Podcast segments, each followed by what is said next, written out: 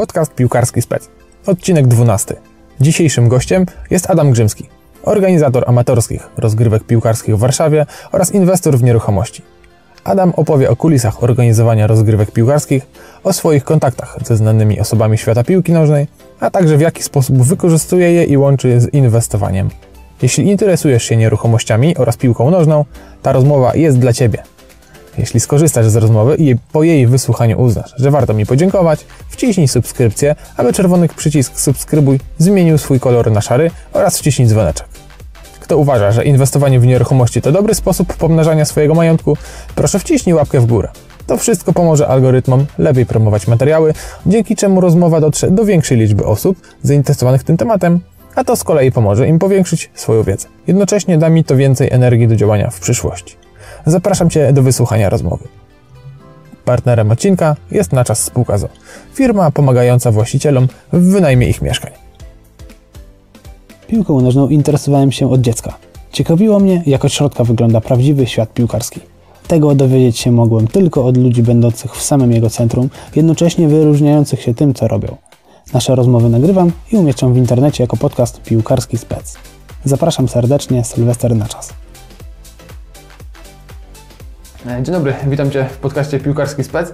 Naszym dzisiejszym gościem jest Adam Grzymski. Cześć Adam. Cześć, cześć, cześć, witaj.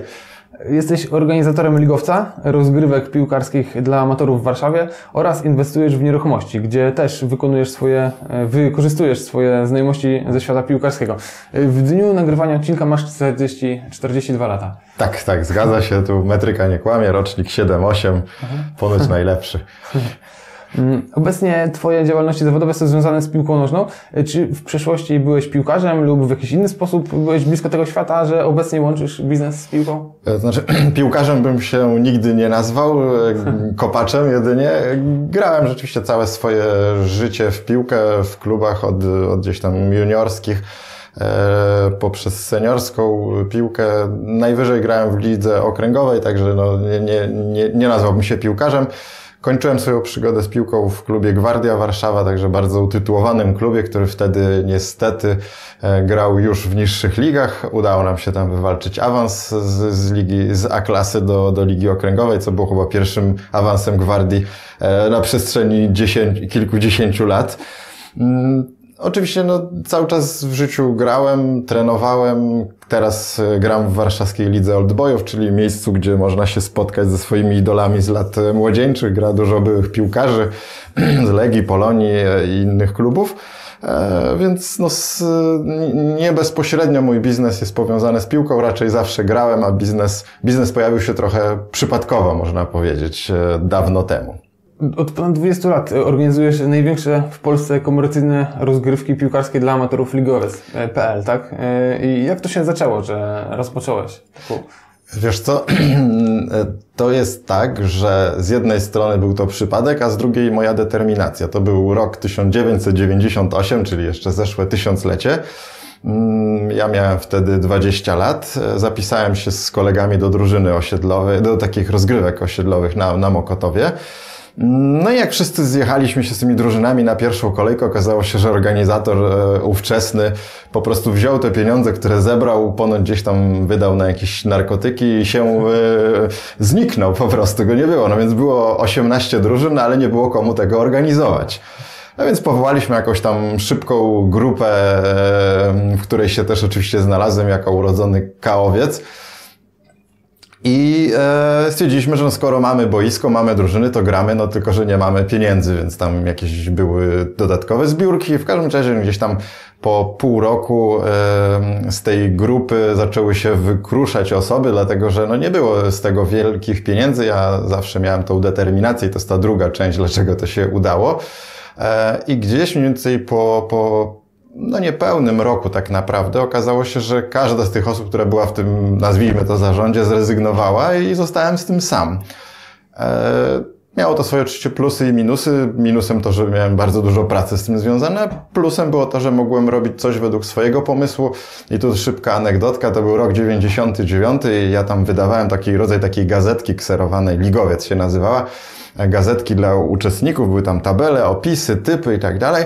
No i którymś razem na jakimś tam zebraniu kapitanów, bo to tak wtedy wyglądało, że kapitanowie musieli się co jakiś czas zbierać, e, poddałem pod, pod, pod głosowanie, pod, e, pod rozważenie takie coś, a właściwie tak trochę bardziej poinformowałem, że będziemy robić stronę www. No więc pamiętam, jak dziś wstał jeden z takich e, starszych zawodników i w dość mało parlamentarny sposób powiedział, ale po co nam to taka, taka strona? Przecież jest gazetka, nikt tam nie będzie zaglądał na ten internet.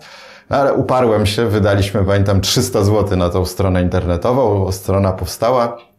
No jak się okazało, wyprzedziliśmy trochę e, przyszłe, przyszłe rzeczy, no i zaczęliśmy się grać. I tak ten biznes się rozwijał. E, kolejne lata, rozwój mniej więcej po jakichś 8-7 latach e, weszliśmy w te rozgrywki też biznesowe. No i tak się rozwinęliśmy, że mm, już od wielu, wielu lat ponad 100-120 drużyn gra w naszych rozgrywkach, nie licząc innych firm, które po prostu wynajmują boiska od nas. Także tak to się rozwinęło. Mhm. Czyli można powiedzieć, że od pasji, od dziecka, gdzieś tam później grałeś w klubie, takich amatorskich, tak? E, tak jak e, mówiłeś, później przeszło to gdzieś tam przez przypadek, czyli można powiedzieć, że trzeba się znaleźć w tym odpowiednim tak. czasie, w odpowiednim miejscu i to wszystko ma swoją... Ale też trzeba mieć determinację, bo może, bo ci in, te inne osoby, które były ze mną, stwierdziły, że to jednak nie dla nich, prawda? Mhm. Tak, jeszcze mi się przypomniało, co jeszcze robiłem, co, co mm, to, to prowadziłem taką e, ligę kapsli na, na podwórku jako dziecko. No i rodzice zawsze mówili, żebym się zajął czymś poważnym, bo ja i gazetki tworzyłem właśnie dla kolegów, żeby widzieli jak e, w takiej no, formie za zabawowej. No i pamiętam, że rodzice mówili, żebym się zajął czymś poważnie, żebym się uczył, bo to przecież no, nie będzie moja przyszłość. Okazało się, że nie mieli racji. E, kapsle zamieniły się w żywe osoby i do dzisiaj z tego żyję i się utrzymuję. No właśnie, mm, kto może wziąć udział w rozkrywkach? Czy to są amatorzy, czy profesjonalni piłkarze, czy właśnie gwiazdy piłkarskie? Jakie warunki trzeba spełnić, żeby wziąć udział? Co, no, warunek jest jeden, po prostu trzeba zapisać swoją drużynę, nie mamy żadnych kryteriów, jest po prostu wpisowek, kto się zgłosi, e, zapisze i wpłaci pieniądze, ten gra. To raczej jest inicjatywa już samych drużyn. Zdarza się, że wśród zawodników przychodzą po prostu grać piłkę osoby, które są znane, no tak daleko nie szukając, e, z zespołu Pektus, e, dwóch, e, dwóch z czterech braci. U nas zgrywało Piotr Świerczewski, przyjeżdżał grać, a w trochę starszych czasach, pamiętam na przykład Wojtek Kowalczyk jeszcze za czasów świetności potrafił przyjść, Mm, z ciekawych anegdot to pamiętam też Tomka Zubilewicza, który grywał w, w TVN, bo, bo TVN grał w jednym z turniejów, w którym przegrywający odpadał. To był bardzo silnie obsadzony turniej, bardzo mocny. Rzeczywiście TVN z, dość niespodziewanie, bo, bo było bardzo dużo mocnych drużyn, e, awansowali coraz dalej i pamiętam, że po każdej rundzie podchodził do mnie mm, Tomek Zubilewicz i się pytał, e, kiedy się skończy następna runda, bo on ma prognozę o 19.30 w telewizji, a już ten czas się zbliża i czy on zdąży. No i doszli do samego finału. W tym finale w tym finale e, e, pamiętam, że przed finałem e, podszedł i się jeszcze raz dopytał, powiedziałem mu dokładnie, o której się skończy, powiedział, to chyba zdążę. No i pamiętam, że po tym finale dzwonię do mojej żony Ani się pytam, włącz TVN, zobaczymy, czy będzie pogoda, bo Tomek Zubilewicz jedzie i ma 20 minut do, na to, żeby dojechać, przebrać się i wejść przed kamerę. No i okazało się, że zdążył. Także dużo różnych znanych osób. E, Romek Kosecki ze swoim synem też pamiętam jeszcze, jeszcze za dzieciaka Polaka e, grywał w, w naszych rozgrywkach. Mm, z ciekawych rzeczy o, o Romku Koseckim to też kiedyś nasze drużyny spotkały się w Pucharze Polski, bo my jako ligowiec kiedyś wystawialiśmy e, drużynę i pamiętam, to był rok mniej więcej, może nie wiem, 2006, może 7 gdzieś tak. E, to, był, to były czasy, kiedy sędziowie nawet nigdy nie, nie, nie, nie było czegoś takiego w przepisach, na przykład, że jak jest upał, to w w połowie, połowy mógł sędzia przerwać mecz po to, żeby zawodnicy uzupełniali płyny. I pamiętam, że to był mecz w sierpniu, było koszmarnie gorąco i koło 20 minuty wszyscy oddychali rękawkami. Myśmy grali z drużyną właśnie Romana Koseckiego, z Kosą Konstancin i w pewnym momencie Roman Kosecki wstał z ławki, wszedł na środek podczas, podczas meczu normalnie, podszedł do sędziego i powiedział, panie sędzio, przerwa na uzupełnienie płynu, więc być może byliśmy pierwszym meczem, w którym takie coś zastosowano. Także historii dużych, e, znanych osób rzeczywiście jest sporo w, Mhm.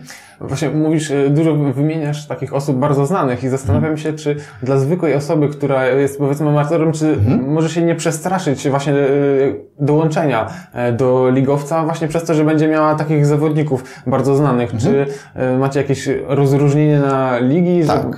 że jest właśnie większe? Jak to, jak to Tak, wygląda? tak, tak. Generalnie moją zasadą biznesową jest to, żeby drużyny wygrywały bądź przegrywały 2-1, 3-2, a nie 10-0, dlatego mamy bardzo dużo poziomów. To jest też coś, co nas wyróżnia spośród wielu innych lig, gdzie na przykład są dwa poziomy. U nas są zawsze 4 lub 5 poziomów i po prostu te osoby, które chcą rywalizować, chcą właśnie grać z kimś mocnym, byłym piłkarzem, e, czy, czy osobami po prostu, które dobrze grają, no to grają w ekstraklasie. Jeżeli ktoś chce amatorsko, gra sobie w piątej lidze i będzie grał z podobnymi. Ja dużą uwagę przywiązuję do tej selekcji, żeby drużyny e, grały z drużynami na tym samym poziomie. Więc myślę, że dla tych, którzy chcą, jest to jakaś atrakcja. E, teraz troszeczkę czasy się zmieniły, no bo są social media, jakby te znane osoby są tak bliżej, natomiast no, na początku lat dwutysięcznych, kiedy udawało mi się na zakończenie sezonu, na wręczenie pucharów ściągać takie osoby właśnie jak Jerzy Engel e, czy, czy Andrzej Strejlał, który który, który znowuż e, wręczał w takim ursynowskim pubie, pamiętam, zadymionym, bo też chyba były czasy, kiedy można było palić pełno ludzi, tłum i, i pan Andrzej, który, który, który się przebijał między tymi ludźmi zaskoczonymi, że, że, że nagle znana osoba będzie wręczać im puchary.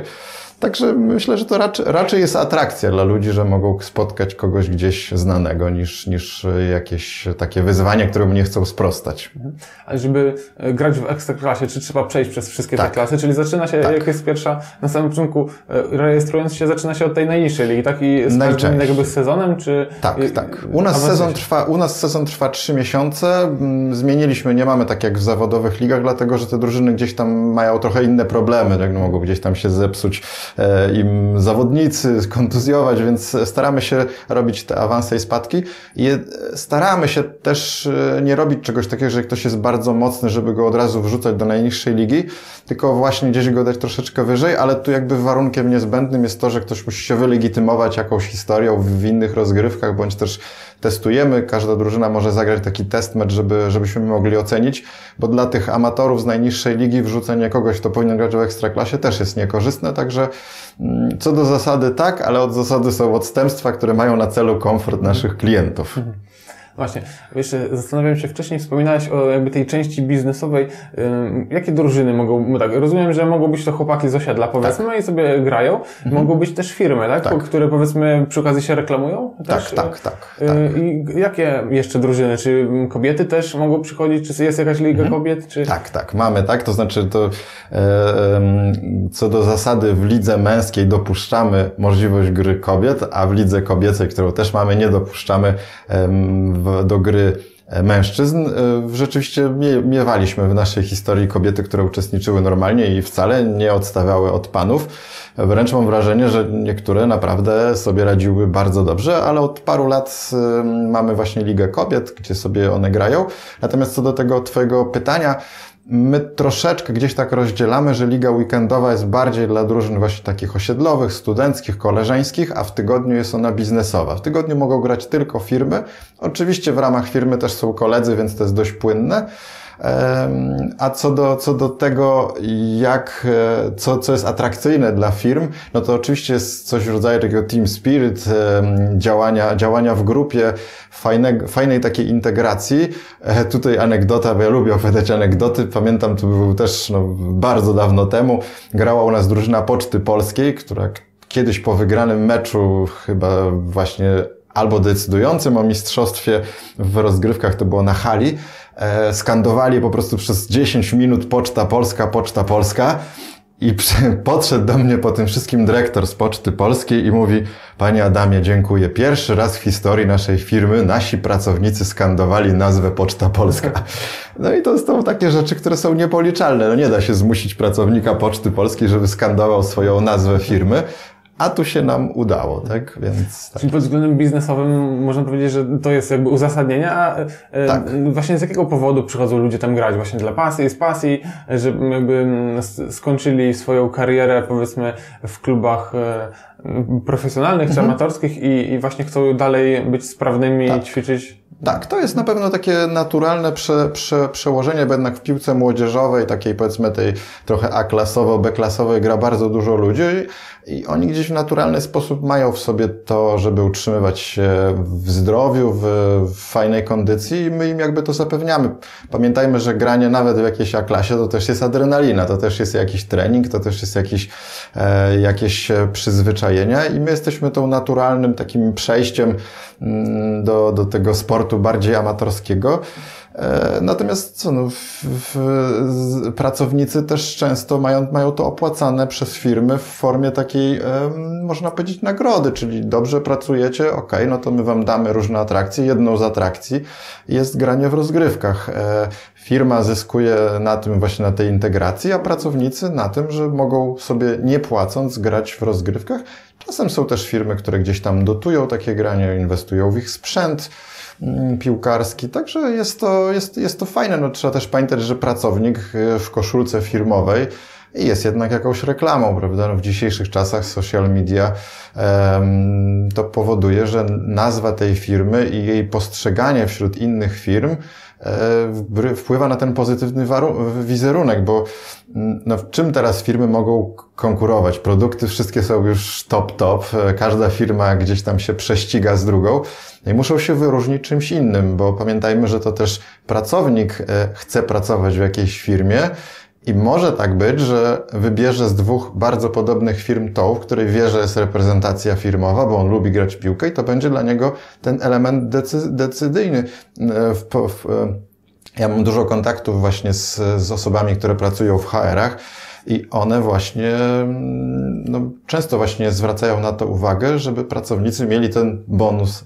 y, od firmy, no i to się im chwali. A jak jest, y, jeśli chodzi o właśnie te y, o klientów, których y, ty masz? Y, Czy ty szukasz, czy oni sami bardziej szukają ligowca, w sensie ciebie, żeby tam grać? Czy ty na początku może szukałeś firm, chodziłeś właśnie do poczty, oferowałeś, mówiłeś, że są takiego rozgrywki ligowiec, czy, czy bardziej oni ciebie znajdowali? Wiesz, to, to e, kiedyś tak, kiedyś rzeczywiście żeśmy troszeczkę gdzieś tam jeszcze z czasów, kiedy ludzie czytali gazety, to robiliśmy jakieś reklamy w, w przeglądzie sportowym. Czasem o nas pisały różne gazety. Gazeta Wyborcza kiedyś na wydaniu też takim dużym mieliśmy całostronicowy artykuł o nas em, dość fajny.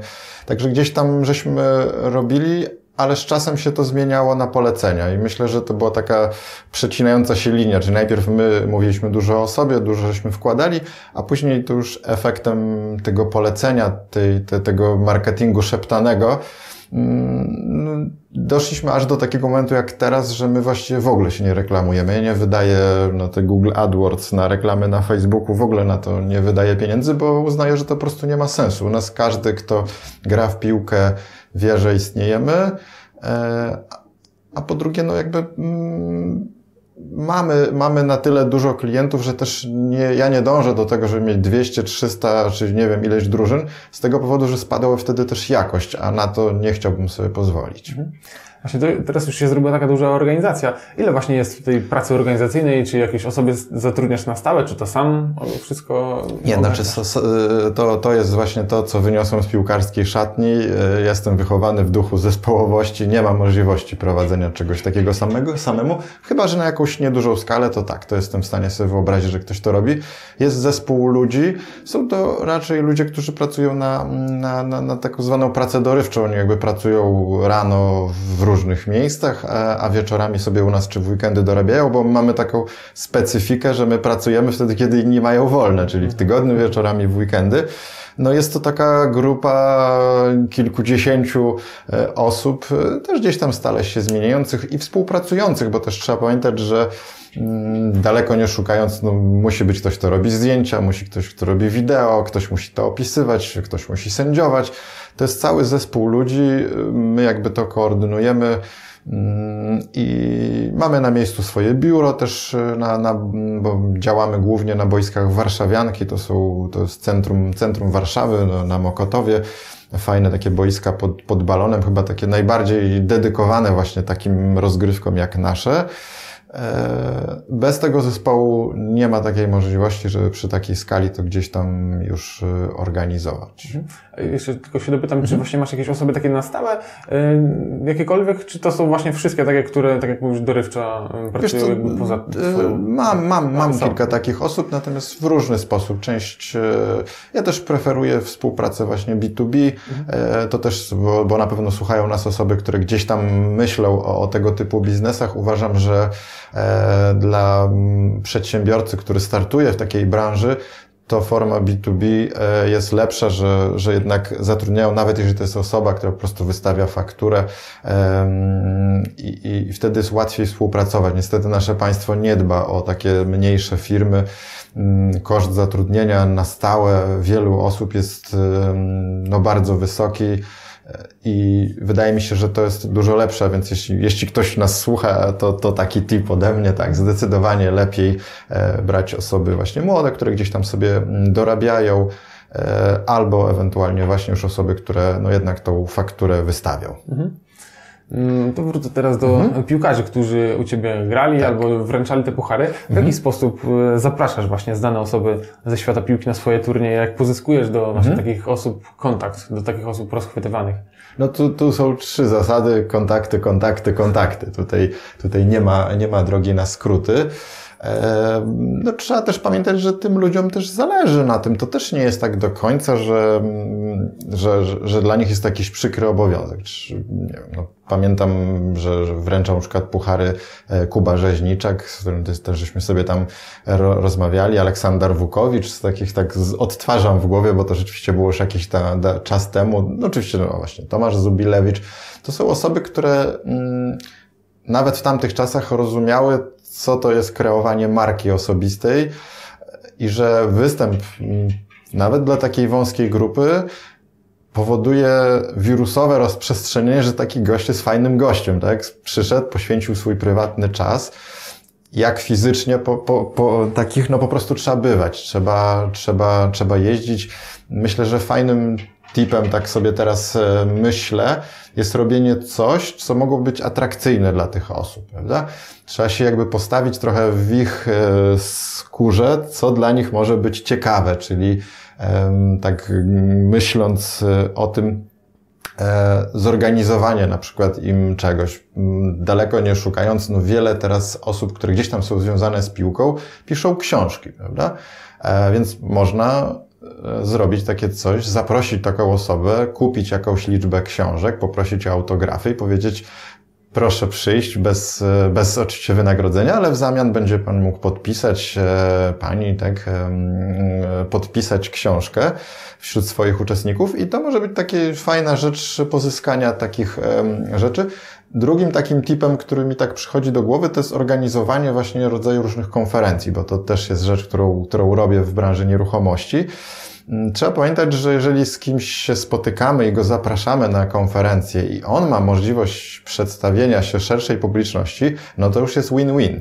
Ty masz możliwość e, porozmawiania z zakulu, zakuluarami, masz do niego prywatny numer, możecie sobie pogadać, nawiązać jakąś, na jakąś e, nić porozumienia, jakąś, jakąś znajomość, a on ma plus, bo po prostu wykonasz za niego pracę, zorganizujesz, a w dzisiejszych czasach zorganizowanie nawet małej czy większej konferencji nie stanowi problemu. Można pójść, ponegocjować z hotelem czy z jakimś miejscem, gdzie jest, zaprosić, wymyślić fajny temat, czy to z branży piłkarskiej, czy nieruchomościowej, czy takiej, w której, w której działasz. I to jest najlepszy sposób na ściągnięcie znanej osoby i nawiązania tej relacji. Mhm. Mm, powiedz, bo teraz mamy taki okres obostrzeń, mhm. mniej wychodzimy z domu. Mhm. E, w jaki sposób utrzymujesz e, dobrą relację właśnie ze swoimi klientami, żeby, żeby właśnie był ten pozytywny mhm. wizerunek e, ligowca? Wiesz co, no na, na pewno informujemy. Myślę, że w tych czasach ludzie potrzebują informacji, nawet kiedy ona jest oczywista, że nie gramy, to, to, to musi iść mail musimy tu podtrzymywać. No a drugą, drugą taką metodą jest oczywiście social, szeroko pojęte social media. Staramy się podtrzymać jakąś tą atmosferę, może czasem rozluźnić jakimś fajnym żartem, podgrzeć tę atmosferę, żeby gdzieś ci ludzie tam sobie trenowali, czekali na ten, na ten powrót do gry. No to są bardzo trudne, trudne rzeczy dla takich firm jak nasza, gdzie po prostu z dnia na dzień ktoś zamyka naszą, naszą działalność, nie mamy możliwości prowadzenia swojej firmy jesteśmy na tym wózku gdzieś tam wspólnie z klientami. Większość klientów jednak no, chce grać, tak? Mimo tego, co się teraz dzieje, to ludziom brakuje ruchu i wydaje mi się, że to jest bardzo ważne, żeby utrzymywali się stąd te właśnie, utrzymywali się w formie, stąd te właśnie słynne morsowania, jedyny, jedyny sport, sport narodowy Polaków obecnie. No to jest przykre, bo mi się wydaje, że naprawdę no, nie widzę możliwości, żeby ludzie się zarazili na, na boisku odkrytym, czy nawet pod balonem. U nas, nie wiem czy wiesz, ale pod takim ogromnym balonem powietrze jest wymieniane w ciągu 40 minut w 100%, tak? E, bo jakby bez powietrza ten balon by opadł. No to pytanie, czy jeżeli dwie drużyny przyjdą zagrać i te zastosuje się tą przerwę, żeby, żeby te powietrze się wymieniło, no to o jakim zagrożeniu mówimy? No ale to zupełnie inny temat. Mhm. No właśnie, to zapytam się o ten balon, bo zawsze mnie to mhm. ciekawiło, e, bo zawsze widziałem... Jak on się utrzymuje pewnie, tak? Jak to, jak, to, jak to jest, że on się utrzymuje i nie ma tam żadnych tych e, filarów? Tak, tak. Wiesz co, to jest e, działanie na podciśnieniu, czyli jakby w, jest inne ciśnienie pod balonem niż poza balonem. E, jest wpompowane powietrze, które jest dodatkowo ogrzewane przez, e, akurat u nas gazem grzejemy, ale tak naprawdę no, często są też jakiś tam olej napędowy, no są różne możliwości. Ten balon musi być utrzymywany non-stop. W sytuacji, kiedy nie ma prądu, musi być agregat, który się załącza i podtrzymuje mm, awaryjnie. On ma dość dużą wyporność liczoną w tonach, więc jest to, gdyby, znaczy musi to być, musi być dobra ewakuacja, stąd też mamy kilka wyjść awaryjnych, bo taki balon w sytuacji, gdyby nie miał, e, mm, gdyby powietrze zaczęło, rozszczelnił się i jeszcze nie było podtrzymania e, przez jakieś silniki właśnie spalinowe, no to taki balon rzeczywiście dość szybko mógłby opaść. E, jeżeli jeszcze zalega na nim śnieg, to po prostu jest niebezpieczne. Więc rzeczywiście tu bezpieczeństwo naszych klientów jest najważniejsze i no, musi być tak, że nie może na przykład wyjść przez awaryjne wyjście, bo w tym momencie się balon po prostu rozszczelnia. To jest też zabawne, bo to jest tak duża różnica ciśnień, że potrafi chłopa dwumetrowego po prostu wywiać z balonu. To jest, e, to jest rzeczywiście ciekawa, ciekawa rzecz. Hmm. A taki balon trzeba kupić, czy to się wynajmuje? Są firmy, które... Różnie. To znaczy my akurat korzystamy z obiektów warszawianki, które dzierżawimy, e, ale są firmy, które na przykład leasingują E, myślę, że ktoś, kto myśli o takim biznesie, to, to, to może też leasingować taką, taką rzecz, z racji, że słuchają nas ludzie w całej Polsce, bo w Warszawie rzeczywiście jest tego dość sporo, natomiast jeżeli w Twojej miejscowości nie ma takiej, takiego boiska, to radzę się tym zainteresować, bo naprawdę można na tym fajnie zarobić, ale trzeba to zrobić z głową, tak? No nie, nie, nie można. A można też kupić z demobilu, z Niemiec, dużo, dużo balonów, one mają ten minus, że są troszeczkę słabsze,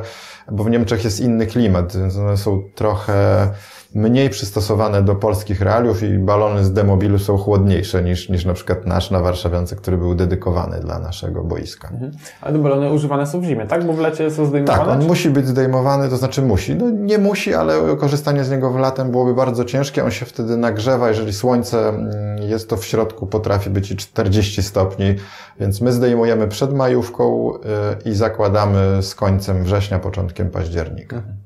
Tak okay. u nas jest. Powiedz, e, już tak zamykając tą część o ligowcu, mm, co nauczyły Cię te 20 lat organizacji e, ligowca? Co teraz zrobiłbyś inaczej? Może coś byś poprawił, gdybyś zaczynał od e, samego początku? Wiesz co, ja to bym zawarł w jednym słowie, a to słowo to pokora. Prowadzenie firmy w Polsce przez 23 lata dokładnie wymaga ogromnej pokory, i wobec siebie, wobec swoich możliwości, a także otaczającego nas świata. Co bym zmienił? Teoretycznie bym zmienił wiele, ale praktycznie nic bym nie zmienił. Dlaczego? Dlatego, że każda, nawet negatywna jakaś sytuacja mm, rodzi jakąś pozytywną. Jeżeli coś nam nie wyszło, to wyjdzie nam coś innego, dzięki temu, że nam coś nie wyszło. Jeżeli klienci coś skrytykują, coś się wydarzy złego, to ty musisz zadziałać i dzięki temu będziesz lepszy. Jeżeli masz cały czas dobrze, stajesz się leniwy. E, jeżeli, się, jeżeli idziesz na tym samym poziomie, to znaczy się nie podnosisz, czyli opadasz. E, biznes, biznes polega jednak na ciągłym pójściu do góry e, i czasem jakieś upadki są wskazane.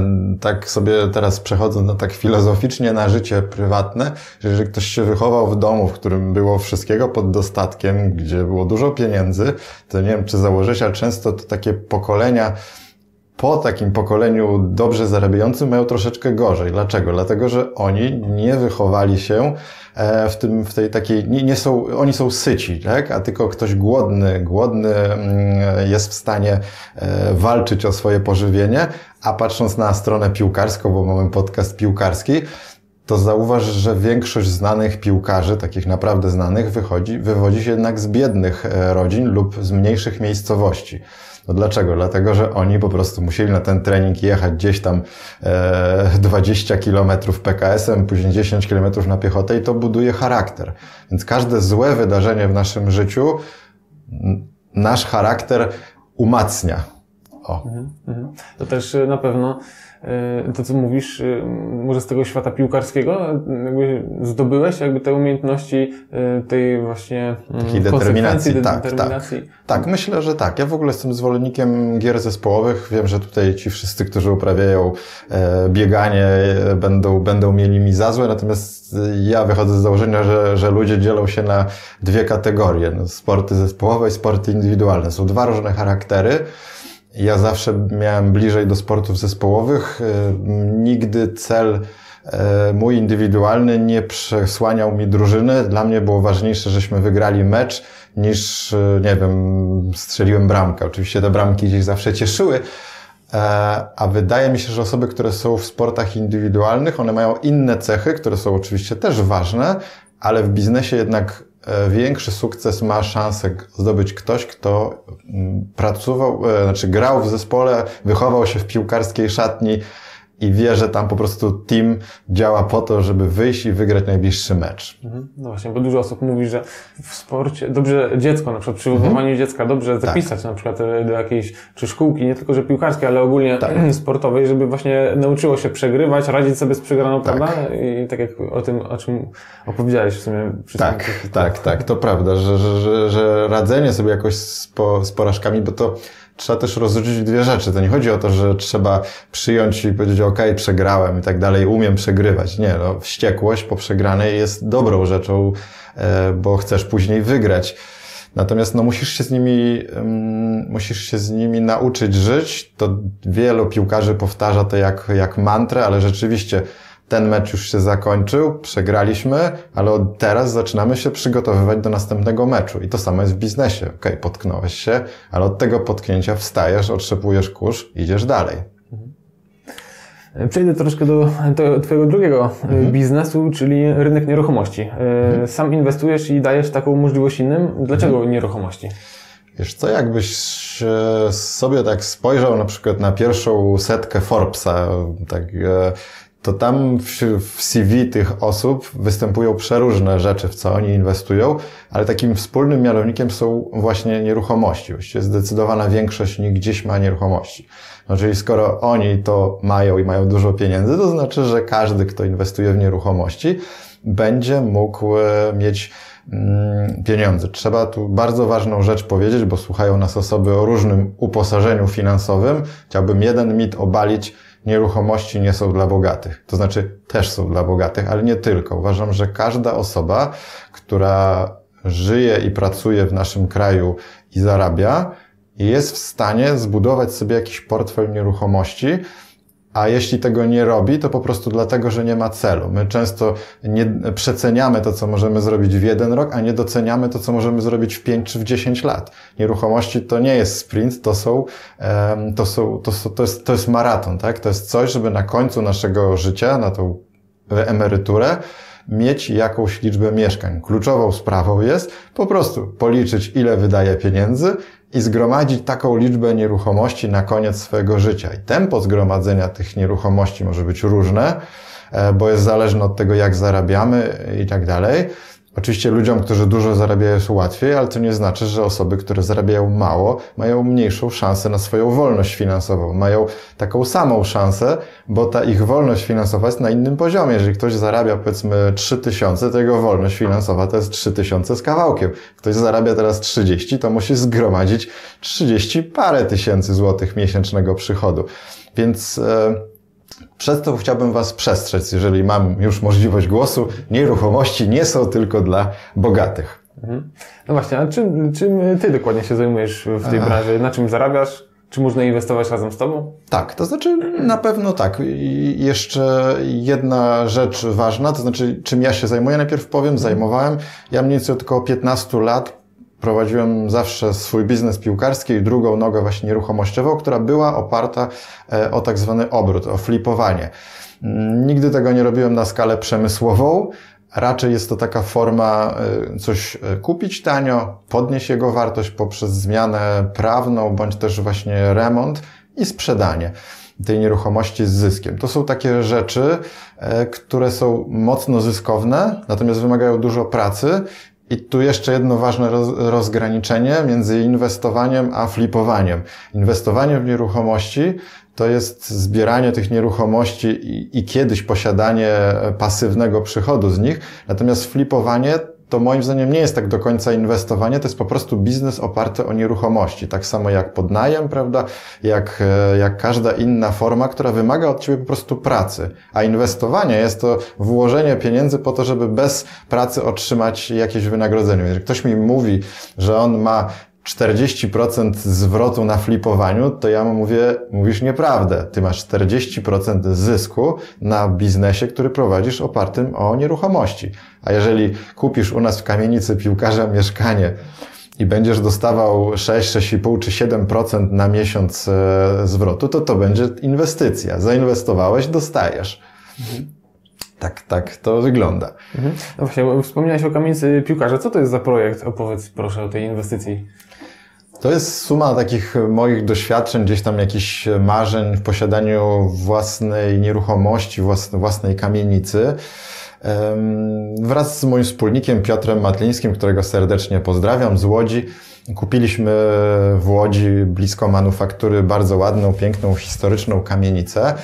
E, I Zamiast e, wziąć ogromny, wielomilionowy kredyt, który nie pozwoliłby mi spać po nocach, wymyśliliśmy przez lata taki system, czyli my po prostu, mając tam około 50 mieszkań, mniej więcej połowę stwierdziliśmy, że sprzedamy po to, żeby sfinansować niezbędne rzeczy, ale nie chcemy sprzedać ją byle komu. Stąd też właśnie pomysł e, i idea całej kamienicy piłkarza, czyli czyli takiej kamienicy koleżeńsko-przyjacielsko-biznesowej. Naszymi klientami są e, nasi znajomi, rodzina, przyjaciele, e, klienci też z Ligowca, których też serdecznie tu pozdrawiam, e, którzy z Warszawy inwestują w Łodzi. To powoduje, że to jest taka kamienica inwestorska, czyli dość wyjątkowa. Nie ma tam osób przypadkowych, które sobie kupiły, bo chcą mieszkać. U nas 100% właścicieli to są właśnie inwestorzy. Na miejscu mamy od, od ulicy biuro, w którym będziemy przyjmować naszych przyszłych najemców Chcemy zrobić w pełni profesjonalną, piękną perełkę. Jesteśmy już mocno zaawansowani. Od, od września startujemy z najmem, także ktoś nas słucha z Łodzi i chciałby e, zamieszkać, e, wynająć mieszkanie od, od 1 września, to zapraszamy. Będzie dużo akcentów piłkarskich. Właśnie a propos tutaj ciekawostki, żeśmy e, skupili na, na aukcji, na aukcji turnieju charytatywnego Gramy dla Hani, o którym też będzie na końcu na pewno. E, kupiliśmy koszulkę Arkadiusza Milika, reprezentacji Polski, koszulkę z jego podpisem i ona też na pewno zawiśnie w naszym biurze w Łodzi. Więc to jest taki, mm, myślę, ciekawa rzecz. Klient, e, bo tu jeszcze ostatnie dwa słowa o samym produkcie. W dużym uproszczeniu, jeżeli e, masz powiedzmy 200 tysięcy około, tak, mamy różne od 170 do 430 tysięcy, kupujesz mieszkanie, a my od razu wynajmujemy od Ciebie na 3 lata z rentownością między 6 a 7%, czyli naprawdę naprawdę w dzisiejszych czasach, mm, gdzie te wszystkie gotowce za 10% gdzieś tam zniknęły z rynku, to nasza e, oferta wydaje się być fajna na te czasy, czyli bez względu na to, czy ten lokal będzie zajęty, czy nie, pieniądze będą. Gwarantem tego, gwarancją tego jest nasza spółka z kapitałem na miejscu, nie jakaś spółka krzak oraz moje nazwisko, na które pracowałem 23 lata. Ja wyszedłem z założenia, że ja wolę zapłacić tobie 2 czy 3 tysiące więcej, e, ponad to na przykład jak będzie przychód z takiego mieszkania, bo, ja, bo moje nazwisko za dużo znaczy, żebym mógł się tym faktem e, gdzieś tam e, podpierać, że było puste. Plus naszymi klientami są też gdzieś tam osoby mm, trochę bardziej znane. Nie chciałbym się nigdy tłumaczyć, że nie dostaniesz w tym miesiącu swoje 1200 zł, bo mieszkanie stało puste. To jest nasze założenie biznesowe, żeby wziąć to na klatę i, i tym się gdzieś tam wyróżnić e, z, z bardzo dużej, szerokiej liczby mieszkań na wynajem. Mhm. Właśnie, bo jest kamienica piłkarza yy, i dlaczego właśnie ta nazwa? Czy to jest yy, dlatego, bo tematycznie. To jest jakby związane z pił, ze światem piłki, czy po prostu to jest właśnie dla piłkarza, albo może właścicielami tych mieszkań będą sami piłkarze, czy wszyscy mogą sobie kupić, tak jak mówiłeś wcześniej, że, tak, że można tak, się tak. To znaczy jest to idealny produkt dla piłkarza i też no, niestety nie powiem o, o nazwiskach, bo, bo piłkarze gdzieś tam chronią swoją prywatność bardzo, ale są to e, osoby, a piłkarze właśnie są takimi osobami, które zarabiają dość sporo, ale też bardzo dużo wydają. Jeżeli oni tych pieniędzy nie zainwestują przez swoją karierę, e, no to później będą, e, tak jak wspominałeś właśnie przed naszą rozmową, będą cierpieć, będą, ich status życia spadnie. My generalnie też chcemy edukować młodych piłkarzy, mamy taki projekt, będziemy, będziemy też E, młodych piłkarzy uczyć, spotykamy się z, z wieloma piłkarzami. No chcemy, żeby oni część tych swoich zarobków e, po prostu inwestowali. Tu, tu jakby skala zwrotu dla takiego piłkarza, czy to jest 6, czy 7, czy, czy 5% nie powinna mieć znaczenia, bo jeżeli on wyda te pieniądze w kasynie, to będzie miał e, długi. Jeżeli zostawi w nieruchomościach, to kiedyś na, po, po, po swojej karierze będzie czerpał e, ten przychód i będzie mógł utrzymać swój standard. Także to jest idealny temat właśnie dla piłkarzy, a nazwa bierze się z tego też, no, że ja jestem osadzony gdzieś tam w piłce nożnej, I też chcemy się gdzieś tam jakiś sposób wyróżnić, bo tak naprawdę w dzisiejszych czasach zalewu marketingowego wszelkich nazw, e, apartmentów e, anglojęzycznych czy mieszanych e, nazw, no to tak naprawdę kamienica piłkarza to jest coś takiego, co łatwo wpada w ucho i gdzieś tam za, mm, za klienci nas zapamiętują i na tym też gdzieś będziemy budować w przyszłości naszą rozwój naszej, naszej marki. Czyli też ta nazwa pomaga bardziej skojarzyć, prawda? Tak, tak. Klientom, w sensie szybciej kojarzą, że o, kamienica piłkarza wyróżnia się na tle mhm. innych. Na tak, tak, tak, tak, dokładnie. No gdzieś też kojarzy się z moją osobą. Mhm, tak. Mm, Piotr, który jest e, wspólnikiem w Łodzi, on jest specjalistą, e, jeżeli chodzi właśnie o inwestowanie w kamienicach, jest, jest lokalsem doskonale osadzonym w realiach. E, natomiast ja działam w Warszawie, mam dużo, dużo znajomości, głównie właśnie z piłki nożnej. Nasi klienci też właśnie pochodzą głównie z Warszawy, też z innych, z innych miast. Dwa dni temu właśnie mieliśmy, zresztą w ogóle prosto z kancelarii notarialnej przyjechałem, gdzie podpisujemy właśnie akty, ale mieliśmy właśnie klientów Wrocław, Nowy Sącz właśnie w, w, przedwczoraj. Także jest to taki towar dla ludzi, produkt dla ludzi, którzy pracują, dużo zarabiają, albo też na przykład otrzymali e, pieniądze na przykład ze spadku i do końca nie wiedzą, co z tym zrobić, no to to jest idealny pomysł włożyć i zapomnieć. Na trzy lata e, ma się spokój, a po tych trzech latach my oczywiście jesteśmy bardzo chętni przedłużyć o, o kolejne trzy lata taką, taką, taki, taki mm, wynajem i mieć po prostu stały miesięczny dochód tak naprawdę do końca życia. Mhm. Jak ktoś we wrześniu chciałby zamieszkać, właśnie wynająć to tak, mieszkanie. Tak, w Łodzi to serdecznie zapraszamy, to Kamienica Piłkarza. Tak, zapraszamy i chciałbym się jeszcze mhm. do tego dopytać, czy może liczyć na to, że spotka tam jakiegoś właśnie piłkarza, jakiegoś swojego idola, może, może będą tam mieszkać piłkarze, jacyś na przykład z młodego pokolenia, może nie mhm. właściciele, bo mówiłeś, że to jest głównie inwestorska kamienica, tak, ale tak. może... Myślę, że tak, to znaczy właśnie, bo, bo często też klienci, przyszli klienci zadają pytanie, ok, a skąd będziecie mieli e, najemców? Ja mam bardzo dużo kontaktów w firmach, które też mają swoje oddziały w Łodzi mm, i my jakby nie będziemy konkurować na OLX-ie i na Gradce z wynajmij pokój yy, i ceną, tylko będziemy konkurować jakością, dostępem właśnie dla, dla większych firm, którzy na przykład właśnie chcą, żeby ich pracownicy byli w jednym miejscu, żeby nie wygłupiali się, a piłkarze, młodzi piłkarze, tak, dokładnie jest, jest to jeden z naszych targetów. Znamy wielu trenerów, yy, więc także, także z Łodzi.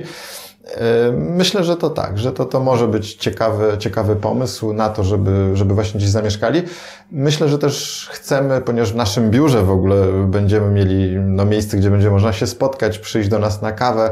Będziemy też e, może robić właśnie jakieś wywiady, na pewno będą przyjeżdżać też piłkarze, menadżerowie, bo gdzieś tam się kręcimy w tym, w tym świecie. Będą, będziemy na pewno robić jakieś e, fajne może wyjazdy właśnie na mecze reprezentacji Polski, bo też mamy takie możliwości, więc bycie u nas w kamienicy może się wiązać z wieloma fajnymi aspektami. E, może na przykład e, czasem mamy wejściówki VIP-owskie gdzieś, no takie rzeczy, na których się nie da zdobyć na co dzień. Mam jednego klienta, który w ogóle nie pytał o, o, o procenty, ja mu gdzieś tam mówię, jaki mamy zwrot, a on się trzy razy mnie pytał, czy załatwię koszulkę z jednego z piłkarzy reprezentacji Polski dla jego syna. Tak, oczywiście załatwię. Mm, powiedz, czy dzięki swojej osobie właśnie skupiasz ludzi ze świata e, piłki do wspólnych inwestycji? Przez to, że masz te kontakty, to też w pewien sposób ci klienci ligowca mm, przechodzą na inwestorów, tak? tak. I możesz jakby im oferować te możliwości tak sprzedaży. A zastanawiam się, bo wspominałeś mhm. też o e, tym, że chcesz zbudować jakby taką możliwość mm, rozwoju młodych piłkarzy. Tak. I mm, coś możesz więcej o tym powiedzieć? To mnie też zainteresowało, mhm. też sam inwestycjami się interesuje mhm. I, tak. i, i, też e, jak rozmawiam z różnymi osobami w podcaście, oni też mhm. mówią, że właśnie w dzisiejszych czasach dużym problemem jest to, że młodzi, zdolni piłkarze mają bardzo dużo Mm, duże zarobki, z którymi mhm. nie umiem sobie poradzić. Tak. No i właśnie tutaj jestem ciekawy, co, co jeszcze tak, myślicie. Tak, tak. Na, namówiłem kilku znanych byłych piłkarzy, żebyśmy jak minie pandemia, że troszeczkę się przeje, pojeździli po klubach, gdzieś e, zrobili mm, takie e, mini spotkania.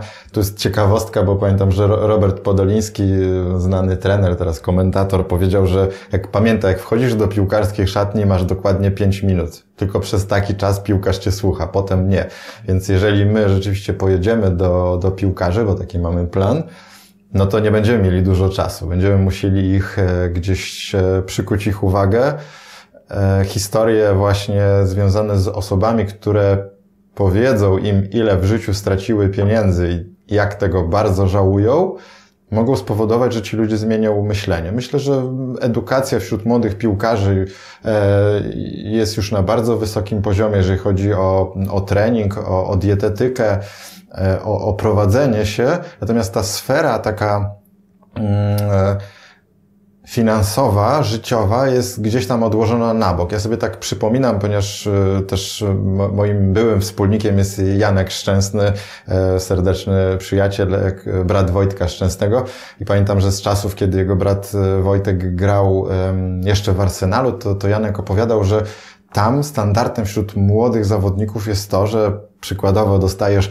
100% wynagrodzenia, to to ty dostajesz na konto powiedzmy 20%, 80% jest zamrażane i ty podpisujesz umowę, że z tych pieniędzy skorzystasz dopiero za 10 lat. Czyli jak masz 26, 27, 28 lat. To jest rzecz niesamowita i myślę, że wielu piłkarzy właśnie w takich angielskich klubach, gdzie zarobki są przecież kosmiczne, mm, powoduje, że oni w tym wieku, gdzie już są około 30, kiedy już się tam wyszumią z tych młodych lat, mają jakiś majątek. Myślę, że to jest rzecz, która w Polsce mogłaby wiele zmienić, gdyby kluby namawiały piłkarzy, a do tego jest niestety potrzebne ogromne zaufanie i chyba tego tutaj nie ma, żeby piłkarze nie wydawali. Przy klubach powinny być osoby, do których młodzi piłkarze mają zaufanie. W ogóle słowo zaufanie to jest takie kluczowe słowo, jeżeli chodzi o relacje, bo zapytałeś, jak namówić znaną osobę na inwestowanie. No trzeba się wyróżnić z tłumu osób, tak zwanych cwaniaków, którzy gdzieś tam krążą wokół piłkarzy, i zaproponować im dobry produkt, ale nie tylko dobry produkt. Przede wszystkim trzeba im zaproponować zaufanie, czyli, czyli coś, czego nie da się e, załatwić w dwie godziny. Nie załatwisz nici porozumienia, zaufania z piłkarzem. On musi widzieć Twoją pracę, musi znać Ciebie i dopiero e, zainwestować z Tobą. Nie ma takiej możliwości, że przyjdziesz, powiesz, że to super temat i piłkarz powie OK, tak? Oni mają dużo propozycji i bardzo dużo odrzucają, albo czasem odwrotnie, biorą rzeczy przypadkowe i to jest przykre. Mhm. Właśnie jak ty budujesz to zaufanie wśród takich osób? Czy właśnie ten ligowiec też w pewien sposób ci pomaga, czy, czy jeszcze, jeszcze w jakiś inny sposób to zaufanie, żeby oni ci zaufali i inwestowali razem z tobą? Wiesz co, wydaje mi się, że tu po prostu no, zasada jest jedna, trzeba być uczciwym. Jeżeli ktoś jest nieuczciwy w jakiejś swojej części, no to, to, to nie zbuduje tego zaufania. Zaufanie buduje się przez lata.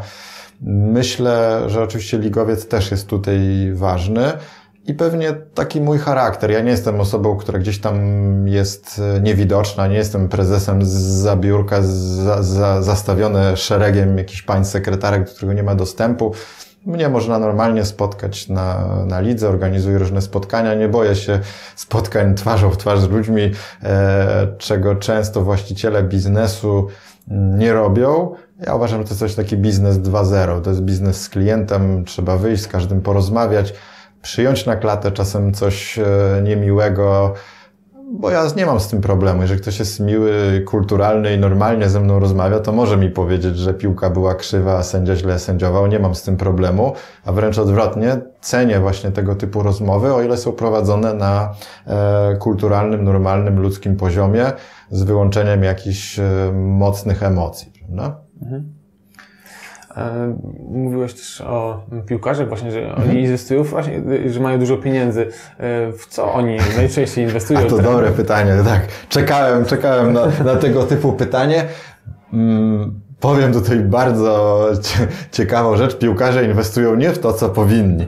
Otóż piłkarze inwestują w rzeczy, które są ładne. One, oni mają ładne samochody, ładne dziewczyny, no i chcą mieć ładne, ładne, ładny apartament na wynajem, czyli kupują rzeczy, które są za drogie. Y, y, często y, są to rzeczy źle zrobione pod względem prawnym, czyli jest to udział w ekskluzywnym, w cudzysłowie, hotelu w Zakopanym w Sopocie, który generuje nie wiadomo jaką liczbę zysków i procentów. Natomiast nagle się okazuje, że dany piłkarz później nie może tego sprzedać, bo to jest udział w jakimś przedziwnej konstrukcji prawnej. My idziemy w prostotę. To jest normalnie, masz własny lokal, księgę wieczystą, możesz sobie następnego dnia sprzedać, a piłkarze właśnie uwielbiają się pokazać. Dla nich musi to być ładne, on woli mieć apartament w jakimś e, fajnym osiedlu, który de facto jest drogi, a jak jest drogi, to jest duże ryzyko, że będzie stał pusty i nie będzie nic zarabiał. Czyli on woli wydać, nie wiem, kupić za milion złotych mieszkanie na miasteczku Wilanów, zamiast na przykład 6 czy 7 malutkich kawalerek. Za tą samą kwotę, dającą większy zysk, i większe bezpieczeństwo. Ja jestem humanistą z wykształcenia, ale wiem, że jest coś takiego jak rachunek prawdopodobieństwa. Jeżeli milion złotych zainwestujesz w 7 kawalerek, to pra rachunek prawdopodobieństwa, że wszystkie naraz będą puste jest naprawdę jakiś, e, ja teraz pokazałem, duży po prostu. E, a rachunek prawdopodobieństwa, że apartament będzie pusty jest duży. Po prostu pół na pół, tak? Albo będzie pusty, albo nie będzie pusty. Mhm. Czyli inwestują w głównie samochody, nieruchomości, czy jeszcze jakieś inne tak, tak. typy, znaczy, e, gdyby jeszcze... jakieś bitcoiny, w sensie kryptowaluty może, albo coś jeszcze niestandardowego, jakieś ziemia e, na Księżycu, albo... Myślę, myślę, że tu przykładem na niestandardowe działanie jest Robert Lewandowski i jego inwestycje w różne spółki. Mm, jest to ciekawy na pewno sposób, natomiast większość piłkarzy inwestuje w bardzo prosty sposób i tu też właśnie jak dotrzeć do piłkarza, trzeba dotrzeć do drugiego piłkarza, który ma obok mieszkanie. Większość piłkarzy, jak zainwestują na jednym osiedlu, to później wszyscy inwestują e, na tym samym osiedlu. No bo po prostu tak jest. Piłkarze to jest dość hermetyczne, jak już wcześniej mówiłem, środowisko i oni chcą mm, być gdzieś blisko siebie. Dla nich fakt, że Jan Kowalski, piłkarz Legii Warszawa, skupił tutaj mieszkanie, to znaczy, że to mieszkanie jest i kupuje, kupują następni. Mhm. To jest taka dla nich podpowiedź inwestycyjna, tak? Inwestycyjna, dobra ra, rada. Tak, tak, tak, tak, tak. To, to, to tak jest. Piłkarze nie mają za bardzo czasu, wiadomo, no, trenują, później muszą iść do galerii handlowej, no to dla nich y, analizowanie inwestycji ma być prosto, tak? Dlatego nasza inwestycja jest prosta. U nas jest cena zakupu i kwota, jaką miesięcznie przez 3 lata będzie musiał, będzie otrzymywał zawsze, czyli jest to najprostsza z możliwych analiz, po prostu ma dwie składowe i musi podjąć decyzję tak czy nie. Mhm. No właśnie, a czy jest szansa, żeby to się zmieniło, żeby właśnie piłkarze e, tą wiedzę chcieli i mieli za jakiś czas e, lepszą, jeśli chodzi o inwestycje, żeby wiedzieli, jak lokować te pieniądze, bo rzeczywiście jakby te pieniądze są bardzo duże, no i, i a widać, że jakby są w tyle, jeśli chodzi o mm, sposoby inwestowania. I czy są szanse, żeby oni się rozwijali, chcieli rozwijać i ewentualnie w jakiś sposób ich, im pomagać w tym? Myśl, myślę, że tak. Tutaj na pewno właśnie rozwój techniki, rozwój social mediów e, powoduje, że młodzi piłkarze e, rozumieją e, o tym, co to jest marka osobista, tworzą swoje, swoje profesjonalne jakieś profile, korzystają też z wiedzy i myślę, że dotarcie, ich dotarcie do wiedzy jest troszeczkę inne niż pokolenia mojego, czyli, czyli tych już, którzy już pokończyli kariery piłkarskie. Także jest szansa, że, że młodzi ludzie to zrozumieją. Myślę, że wiele właśnie takich historii negatywnych, e, gdzieś właśnie związanych z hazardem, z alkoholem, czy, czy z innymi takimi przykrymi sprawami powodują i, i sposób właśnie nagłośnienia powodują, że piłkarze młodego pokolenia bardziej to rozumieją. I myślę, że to się będzie zmieniać. Być może dojdziemy do właśnie takich modeli jak na Wyspach Brytyjskich, gdzie młody piłkarz będzie miał nakaz inwestowania. Właśnie, to może teraz, jeśli tak mówisz, że właśnie jeśli chodzi o internet, to może te kursy, teraz kursy online są gdzieś tam coraz bardziej popularne, to może takie s- stricte skierowane na, dla piłkarzy e, formy inwestycji, w sensie kurs e, f- e, możliwości inwestowania. Wiesz co, z jednej strony tak, natomiast to powtórzę to, co powiedział Robert Podoliński. No, piłkarz słucha 5 minut, tak? Musiałby być bardzo skondensowany, krótki, krótki, krótki wykład. Mam nadzieję, że się to będzie zmieniać. Na razie jest to trudny temat. Myślę, że piłkarze mają dużo, ich uwagę rozprasza wiele różnych rzeczy e, i też taka świadomość ich nieśmiertelności. Oni myślą, że będą zawsze grali w piłkę i zawsze zarabiali 100 czy 200 tysięcy miesięcznie. Później jest zderzenie z rzeczywistością. Przykre. No Tak.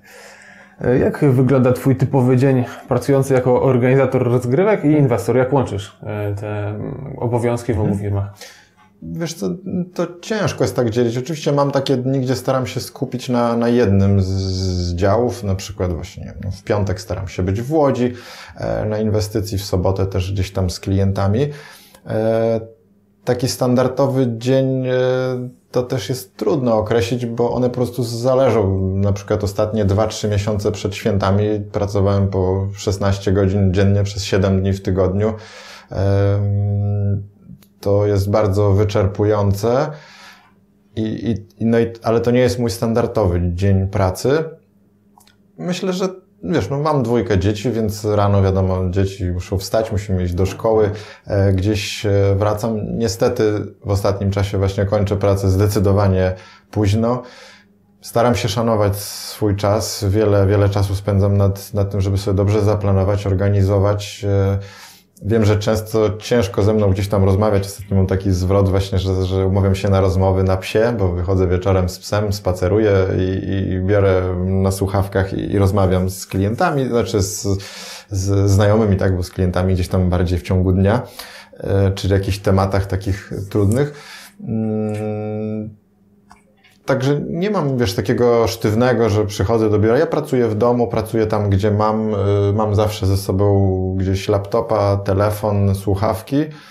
Z takich rzeczy, które, które gdzieś tam mogę zawsze podpowiedzieć ze swojego doświadczenia, to to, że właśnie w ostatnich czasach y, zawsze rozmawiam przez telefon na słuchawkach. Powoduje to, że mam dwie ręce wolne, mogę robić coś więcej, mogę w sposób komfortowy prowadzić taką rozmowę. Mm, Nie trzymam tego telefonu i to jest wynalazek, który już tak z 2-3 lata robię zawsze. To znaczy, jakby nigdy nie odbieram telefonu w tradycyjny sposób. To taka ciekawostka. Myślę, że to jest fajna rzecz. No i taką higienę pracy, tak, żeby, żeby gdzieś mam, mam taki swój zeszyt, w którym zawsze zapisuję rzeczy do zrobienia. E, Jest to rzecz do wyrwania, czyli jeżeli się już zbliża do końca, wykreślam, przepisuję. Myślę, że, że taka organizacja pracy to jest tak jak na boisku. No, jak masz porządek w szatni, porządek, e, porządek w głowie, no to wtedy lepiej się pracuje, bo jest dużo bardzo rozpraszaczy i te, tego staram się gdzieś tam unikać. Często właśnie niektórzy mają za złe, że nie mam czasu porozmawiać w ciągu dnia, ale jak ja bym miał tak z każdym gdzieś na Messengerze odpisać, czy robić, no to po prostu bym wtedy nie pracował fizycznie. Pewnie. Ile zarabia organizator rozgrywek amatorskich, a ile zarabia się na nieruchomościach? Wiesz co, to znaczy, no, kwoty nie padną, natomiast my zarabiamy więcej niż wydajemy, jeżeli chodzi o firmę. To jest moja filozofia życia w zgodzie z własnym portfelem. Nigdy nie przekraczaliśmy jakiejś konkretnej granicy. I to jest... Tak, tak, tak. My jakby żyjemy z ligowca. Nieruchomości są naszą inwestycją na, e, na przyszłość. Czyli na nieruchomościach zarabia się rzeczywiście relatywnie dużo, patrząc jeżeli chodzi o, o, o zwykłego Kowalskiego ale ja tych pieniędzy tak de facto nie widzę. No, tak jak jest kamienica, ja będę widział kiedyś. To znaczy, to ma przynieść na emeryturze stały pasywny dochód, ta, ta wolność finansowa. Natomiast jeżeli chodzi o zarabianie na lidze, mogę Tobie bardziej powiedzieć, że jeżeli ktoś prowadzi taką małą ligę, no to często gdzieś musi pracować. Natomiast ja jakby prowadząc tego typu firmę tak dużą, z tak dużymi ryzykami, bo my nie wiem, wynajmiemy obiekty piłkarskie za, za kwoty zbliżone do około miliona złotych rocznie, tak? Czyli nasze zobowiązania miesięczne są bardzo duże i no, nie można takiego biznesu prowadzić na zasadzie, że zostanie ci 500 zł z danego miesiąca, bo to się skończyć może katastrofą. E, ważną rzeczą w tego typu pracy, i tutaj jakby nie mówimy tylko o lidze, ale także o organizowaniu różnych spotkań, eventów i tak dalej, to jest właśnie nauczenie się roz, rozliczania swoich e, wpływów, e, przychodów, mm, czyli w ogóle generalnie zarobków w skali i, i wydatków w skali roku. To jest coś, co też zawsze gorąco polecam osobom, które gdzieś tam mm, z którymi mam, mam kontakt, gdzieś pytający się o radę, to to jest taka rzecz mega kluczowa. Nie, nie, nie, nie rób dochodów w skali miesiąca, bo po prostu zginiesz. Są miesiące lepsze, są miesiące gorsze i dopiero ten amerykański styl e, zarabiam 100 tysięcy dolarów rocznie, E, to jest taka rzecz, którą każdemu polecam. Ja też mam takiego Excela, gdzie jest zero na początku roku i na końcu kwota i ona musi być na plusie. Tak? I to, czy przez moment zarabię więcej, czy mniej, nie ma znaczenia. To, to, to jest taka rzecz. Są to dobre oczywiście pieniądze, żyjemy na dobrym poziomie, natomiast ja nigdy nie, nie chciałem się pokazać, tak? Ja nie muszę mieć e, super modnych ciuchów, oczywiście no, staram się być dobrze, ładnie ubrany, ale nie muszę być od stóp do głów ubrany w marki, nie muszę mieć najnowszego modelu samochodu, czy też telefon, tak? Ja zawsze mam telefon bardzo dobry, ale nie najnowszy. To jest taka rzecz, czyli taką, to jest właśnie ta, ta, ta pokora chyba wo wobec życia, bo ja już widziałem wiele osób, które po prostu się gdzieś tam potknęły. Dzisiaj zarabiasz dużo, jutro nie zarabiasz nic. Mm, I, I kluczową właśnie jest, żeby, żeby zarabiać więcej niż się wydaje, a nie wydawać wszystkiego, co się ma. Mhm. Ale w nieruchomościach tak, podpowiadając na to drugie, rzeczywiście pieniądze są duże, pod warunkiem, że robisz to z głową, profesjonalnie e, albo z profesjonalistami, bo to, to już nie jest zabawa dla małych chłopców i dziewczynek. To już trzeba naprawdę robić to z, z głową. Przykładem jest właśnie jeden z, z takich młodych ludzi, którzy gdzieś tam w Warszawie chyba taki głośny przypadek, że prowadził właśnie firmę chyba z podnajmu, tak? Tak mi się wydaje, gdzie mm, e, zaczął organizować jakąś zrzutkę chyba, tak? Na swoje jakieś e, tam biznes nieudany. No tak to właśnie jest w biznesie. Biznes nieruchomościowy to nie jest biznes z YouTube'a, to jest realny biznes, gdzie są realne zobowiązania, realne pieniądze i warto o tym pamiętać. Mhm. E, a jeśli chodzi, jak ktoś byłby, kto chciałby mhm. Mm, z takiego ligowca mhm. Mm, stworzyć u siebie w mniejszej miejscowości, mhm. czy e, jest możliwe przy zarabianiu i utrzymywaniu siebie, rodziny właśnie z, z, takich rozgrywek w jakiejś mniejszej mhm. miejscowości, czy jak myślisz, czy jest jakaś taka granica ludności w danym mieście, że, że poniżej której no, raczej, raczej e, nie ma sensu czegoś takiego robić dla pieniędzy, bo mhm. z pasji to jest coś innego. Wiesz co, to trudne pytanie, ale wydaje mi się, że, że wszędzie jest możliwość zarobić dobrze, bo trzeba też pamiętać, że im mniejsza miejscowość, tym troszeczkę ludzie mniej wydają, tak? Tak więc jakby znowu stopa życia w Warszawie będzie wyższa, więc trzeba i też więcej zarobić. Mm, lokalnie, wiesz, jeśli w danej miejscowości czy w danym terenie nie ma tego typu rozgrywek, no to ma to sens, jeżeli jeszcze są firmy, bo też trzeba pamiętać, że mm, firmy, firmy są dostarczycielem pieniędzy do rozgrywek. Jeżeli chodzi o drużyny osiedlowe czy coś, to to jest fajne, tak? Mamy ligę weekendową, na której praktycznie gdzieś tam nie zarabiamy, a zarabiamy na lidze biznesowej w tygodniu, bo tam są firmy.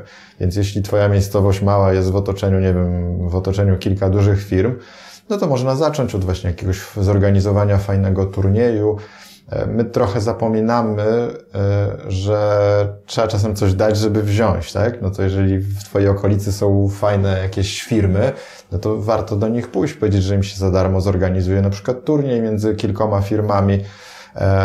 Klient, który przyjdzie, zagra, będziesz miał okazję się pokazać, zorganizować jakąś imprezę i to nie tylko do piłki nożnej, tylko szerzej. No, trzeba wyjść do ludzi, pokazać, że coś się robi, zrobić to za darmo, dobrze, tak jakby było E, tak jakbyś dostawał za to pieniądze i jest szansa wtedy na tej bazie coś zbudować. I ja wychodzę z założenia, że nie ma czegoś takiego jak limit. No, można zarobić więcej niż byś zarobił e, w tym. Można pójść, można taki biznes rozwinąć. Być może są szkółki piłkarskie, które nie mają gdzie grać zimą. Może później można rozwinąć, zbudować właśnie, zainwestować w balon. Te, te balony potrafią kosztować 100-150 tysięcy z demobilu z Niemiec. To nie są pieniądze nie do zdobycia a można być takim miejscem, gdzie będą przyjeżdżać ludzie z okolicy 10-20 kilometrów, żeby zagrać piłkę, żeby, żeby kluby jakieś dziecięce były. Także e, jak się chce, no to myślę, że wszędzie można zarobić dobre pieniądze. Można powiedzieć, że tylko ta kreatywność nas ogranicza. Tak, tam... tak, tak, zdecydowanie. Uważam, że często są ludzie, którzy mówią, że się nie da, bo, bo, bo nie próbowali. E, ja wychodzę z założenia, że trzeba spróbować, żeby powiedzieć, że się nie da. Nie można z góry założyć, że, że w moim mieście się nie da. No, no wtedy na pewno się nie da. E, jeśli jest e, osoba, która chciałaby połączyć swój biznes z piłką nożną, co ze swojego doświadczenia byś jej poradził? Wiesz co, to odwróciłbym to pytanie i powiedział, że jeżeli cokolwiek robisz, to z czym powinieneś połączyć, to są nieruchomości. Czyli cokolwiek w życiu robisz, myśl o nieruchomościach. Jeżeli e, prowadzisz salon wymiany opon, myśl o nieruchomościach. Zarabiasz pieniądze, inwestuj w nieruchomości. To jest klucz do tego, żeby kiedyś e, móc nie pracować albo pracować dla przyjemności. Może wymienianie opon nie będzie przyjemne nigdy chyba, ale może, nie wiem, prowadzenie kawiarni może być przyjemnością, prawda, do końca życia. Jeżeli swoje zyski inwestujesz w nieruchomości, to wtedy tak. Mm, dla mnie właśnie tak jest. Piłka nożna jest tą pasją, tym, co się, co się żyje. Oczywiście nieruchomości też, ale w tą, w tą stronę. Natomiast w drugą stronę to, to szczerze mówiąc nie wiem, tak? Bo, bo dla mnie piłka nożna była tak naturalnym wyborem, że i chyba tak w ogóle jest to tak specyficzne miejsce, że trzeba po prostu kochać piłkę nożną, żeby wejść w jakiś biznes, żeby być menadżerem, żeby być trenerem, no to, czy prowadzić jakąś szkółkę.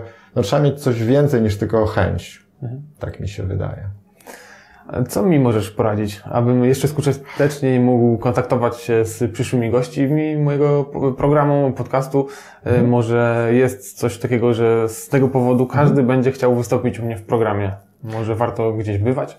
A wiesz, to, to, to trochę tam już gdzieś wcześniej na to mhm. pytanie odpowiedziałem, że warto coś dać tym ludziom, czego nie mogą mieć sami, prawda? Albo, albo, albo im może na tym zależeć, czyli właśnie ta książka, tak? Czy, czy zrobienie czegoś dla nich, co, co może być ciekawe, na przykład jeżeli, nie wiem, no, e, powiedz mi, ty pochodzisz z Warszawy, tak? Czy, czy, z Lublina. Z Lublina, no to właśnie, to, to, to, to, żeby tak było, może na przykład w Lublinie jest E, jakiś e, znany piłkarz, o Jacek Bąk mi chyba tak, jest z Lublina, tak. były mhm. piłkarz, tak? Może na przykład, e, wiesz, można takiej osobie zorganizować jakiś mini turniej jego imienia i nazwiska, dzięki temu zyskasz jakąś jego z, z, taką wdzięczność, no bo sam sobie nie zorganizuje, bo nie ma czasu, a może ktoś właśnie jakiś taki mm, turniej by, by zrobił, może, może, może właśnie dla ciebie.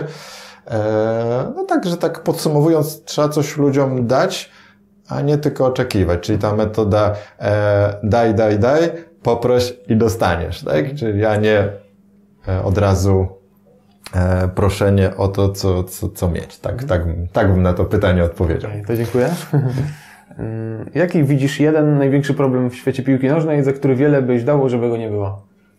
To ja sobie znowu pozwolę trochę zmienić pytanie, z świat zamienię na Polskę, bo świat dla mnie jest zbyt szerokim pojęciem. Ja jestem lokalnym, ja jestem patriotą i e, chciałbym zmienić w naszym kraju, w piłkarskim, żeby młodzi trenerzy, czy trenerzy, którzy pracują z dziećmi, mogli się z tego w 100% utrzymać. Uważam, że to jest największa e, zaraza naszego futbolu, że trener po, po 8 godzinach w fabryce, w korporacji, czy, czy bycia, nie wiem, kurierem zmęczony, przychodzi na trening i ma uczyć dzieci, jak e, grać, jak trenować, jak żyć.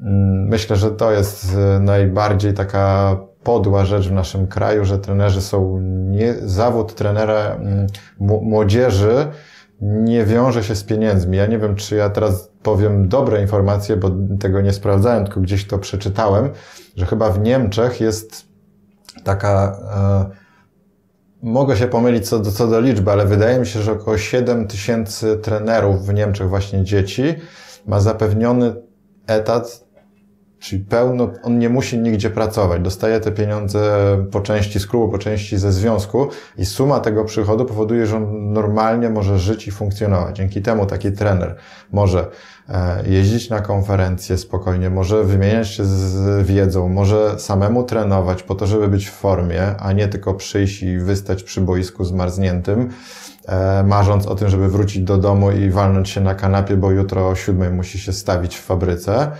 E, I to jest taka rzecz, którą bym w Polsce zmienił, bo to jest podstawa całego rozwoju piłki nożnej. Jeżeli trenerzy będą um, działać na 100%, to nasi zawodnicy będą kiedyś grać na 100%, a nie na 50%. Mhm. Jaki był Twój piłkarski idol w dzieciństwie i dlaczego? O, to, to, to, to, to trudne pytanie dla młodszego pokolenia. Będziecie musieli googlować. E, ja gdzieś się wychowałem w takiej opozycji do, do technicznych zawodników z południa i zachodu Europy. E, byłem wielkim fanem piłki niemieckiej. Moim idolem był Lothar Matthäus, stoper reprezentacji Niemiec który potrafił z nieziemską, jak na tamte czasy, siłą wykonywać rzuty karne, słynął z ogromnej determinacji. To taki e, gatuzo tamtych czasów, e, waleczny, nie, nie, nie, nie, nie, nie, nie, nie, do, nie do zdarcia maszyna. Ja generalnie zawsze, co w Polsce jest mało popularne, um, uważałem, że, że niemiecki futbol jest tak naprawdę czymś czego nam, Polakom, gdzieś brakuje i co jest bardzo ważne, czyli tej właśnie gry do tej 93 minuty. To już legendy o tym krążą, jak, że, że, że wy, wygrać z Niemcami, znaczy wygranej z Niemcami możesz być pewny, jak siądziesz w autokarze dopiero po meczu. Oni potrafią strzelić bramkę w, w doliczonej sekundzie doliczonego czasu gry. E, ja zawsze to szanowałem, tą niesamowitą organizację gry i zawsze przeciwstawiałem tej południowej fantazji. Na, gdzieś tam na podwórku ścierały się właśnie. E, musiałem mówić, że, że Mateusz jest lepszy od Marko Van Bastena czy Ruta Hulita. Także tak, to, to, to, to byli moi e, idole z tamtych czasów. Każdy odcinek podcastu wspiera zaproponowany przez gościa cel charytatywny. Mhm. Jaki cel dziś wspieramy? A wiesz co, to mm, ja kilka mam celów, e, ja wspieram generalnie sporo różnych e, inicjatyw. E, dwie wymienię, a jedną wskażę jako tą osobę, mhm. jako tą, tą, to, to miejsce. Mhm. Wspomagam i też będę wspomagał mm, drużynę Mazowsze Warszawa. To są niesłyszące dziewczyny, bardzo fajne. One wygrały kiedyś Ligę, Ligę Mistrzów Niesłyszących. E, także ich serdecznie pozdrawiam. Być może też będzie, no, nie mogą usłyszeć, ale może, może, może gdzieś napiszę, że, że, żeśmy tutaj rozmawiali o nich. E, natomiast jeżeli ma być jedna, to, to tutaj wspieram bardzo serdecznie i to też jest piłkarski kierunek.